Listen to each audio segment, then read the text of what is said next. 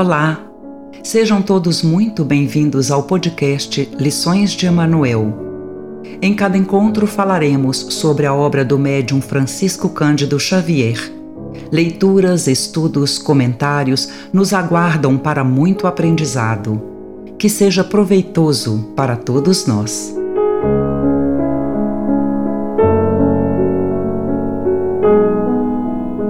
Leitura do livro Nosso Lar Psicografia de Francisco Cândido Xavier, ditado pelo espírito André Luiz.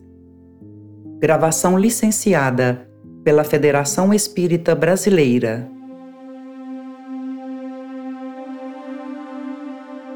Capítulo 43 Em Conversação o Ministério da Regeneração continuou cheio de expressões festivas não obstante se haver retirado o governador ao seu círculo mais íntimo. Comentavam-se os acontecimentos. Centenas de companheiros se ofereciam para os trabalhos árduos da defensiva, assim correspondendo ao apelo do grande chefe espiritual. Procurei Tobias para consultá-lo sobre a possibilidade do meu aproveitamento, mas o generoso irmão sorriu da minha ingenuidade e falou: André, você está começando agora uma tarefa nova. Não se precipite solicitando acréscimo de responsabilidade. Haverá serviço para todos, disse-nos ainda agora o governador. Não se esqueça de que nossas câmaras de retificação constituem núcleos de esforço ativo dia e noite. Não se aflija. Recorde que 30 mil servidores vão ser convocados para vigilância permanente. Destarte, na retaguarda, serão muito grandes os claros a preencher. Identificando-me o desapontamento, o bondoso companheiro, bem-humorado, acentuou depois de ligeira pausa. Contente-se com a matrícula na escola contra o medo. Creia que isso lhe fará enorme bem. Nesse ínterim, recebi grande abraço de Lísias, que integrara na festa a deputação do Ministério do Auxílio. Com a licença de Tobias, retirei-me em companhia de Lísias para gozar de palestra mais íntima. Conhece você, indagou ele, o ministro Benevenuto aqui na Regeneração, o mesmo que chegou anteontem da Polônia? Não tenho esse prazer. Vamos ao seu encontro, replicou Lísias, envolvendo-me nas vibrações do seu imenso carinho fraterno. Há muito que tenho a honra de incluí-lo no círculo das minhas relações pessoais. Daí a momentos estávamos no grande recinto verde, consagrado aos trabalhos desse ministro da regeneração que eu apenas conhecia de vista. Numerosos grupos de visitantes permutavam ideias sob a copa das grandes árvores. Lísias conduziu-me ao núcleo maior, onde Benevenuto trocava impressões com diversos amigos, apresentando-me com generosas palavras. O ministro acolheu-me cortês, admitindo-me na sua roda com extrema bondade. A conversação continuou nos rumos naturais e notei que se discutia a situação da esfera terrestre. Muito doloroso o quadro que vimos, comentava Benevenuto em tom grave. Habituados ao serviço da paz na América, nenhum de nós imaginava o que fosse o trabalho de socorro espiritual nos campos da Polônia. Tudo obscuro, tudo difícil. Não se podem ali esperar claridades de fé nos agressores, tampouco na maioria das vítimas que se entregam totalmente a pavorosas impressões. Os encarnados não nos ajudam, apenas consomem nossas forças. Desde o começo do meu ministério, nunca vi tamanhos sofrimentos coletivos. E a comissão demorou-se muito por lá?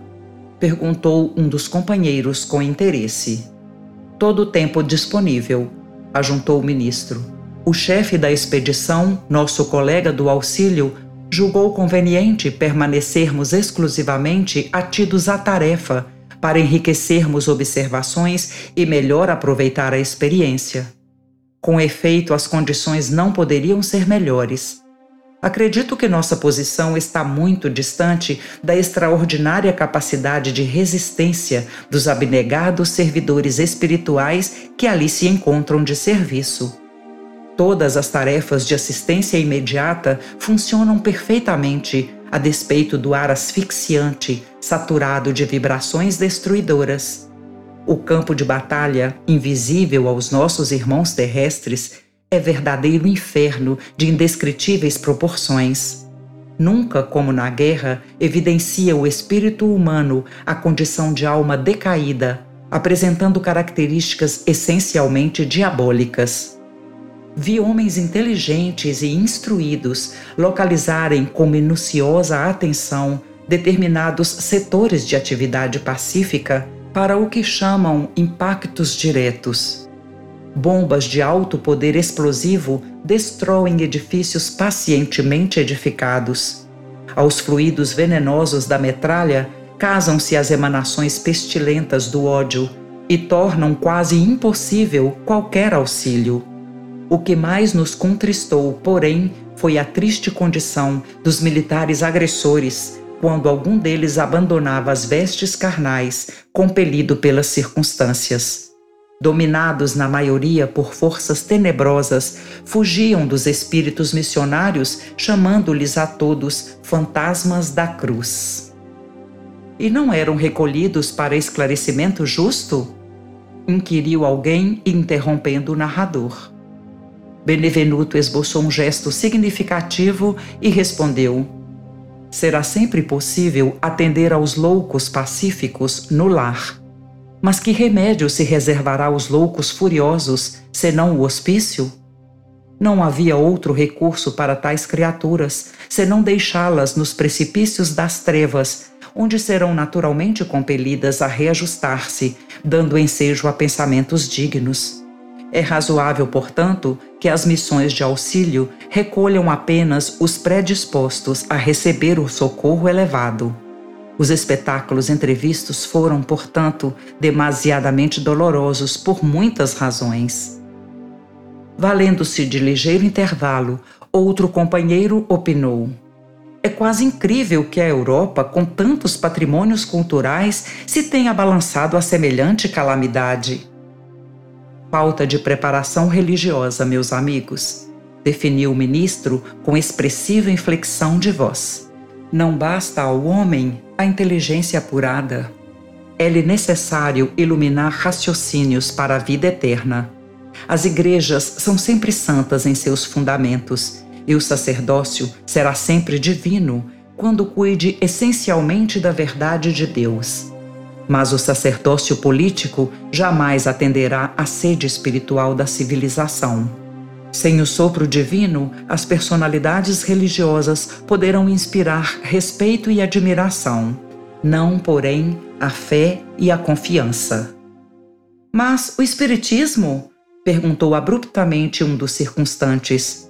Não surgiram as primeiras florações doutrinárias na América e na Europa há mais de 50 anos? Não continua esse movimento novo a serviço das verdades eternas? Benevenuto sorriu, esboçou um gesto extremamente significativo e acrescentou: O Espiritismo é a nossa grande esperança e, por todos os títulos, é o consolador da humanidade encarnada. Mas a nossa marcha é ainda muito lenta. Trata-se de uma dádiva sublime para a qual a maioria dos homens ainda não possui olhos de ver. Esmagadora porcentagem dos aprendizes novos aproxima-se dessa fonte divina a copiar antigos vícios religiosos. Querem receber proveitos, mas não se dispõem a dar coisa alguma de si mesmos. Invocam a verdade, mas não caminham ao encontro dela. Enquanto muitos estudiosos reduzem os médios a cobaias humanas, numerosos crentes procedem à maneira de certos enfermos que, embora curados, creem mais na doença que na saúde e nunca utilizam os próprios pés. Enfim, procuram-se por lá os espíritos materializados para o fenomenismo passageiro, ao passo que nós outros vivemos à procura de homens espiritualizados para o trabalho sério. O trocadilho arrancou expressões de bom humor geral, acrescentando o ministro gravemente. Nossos serviços são astronômicos. Não esqueçamos, porém, que todo homem é semente da divindade. Ataquemos a execução de nossos deveres com esperança e otimismo e estejamos sempre convictos de que, se bem fizermos a nossa parte, podemos permanecer em paz, porque o Senhor fará o resto.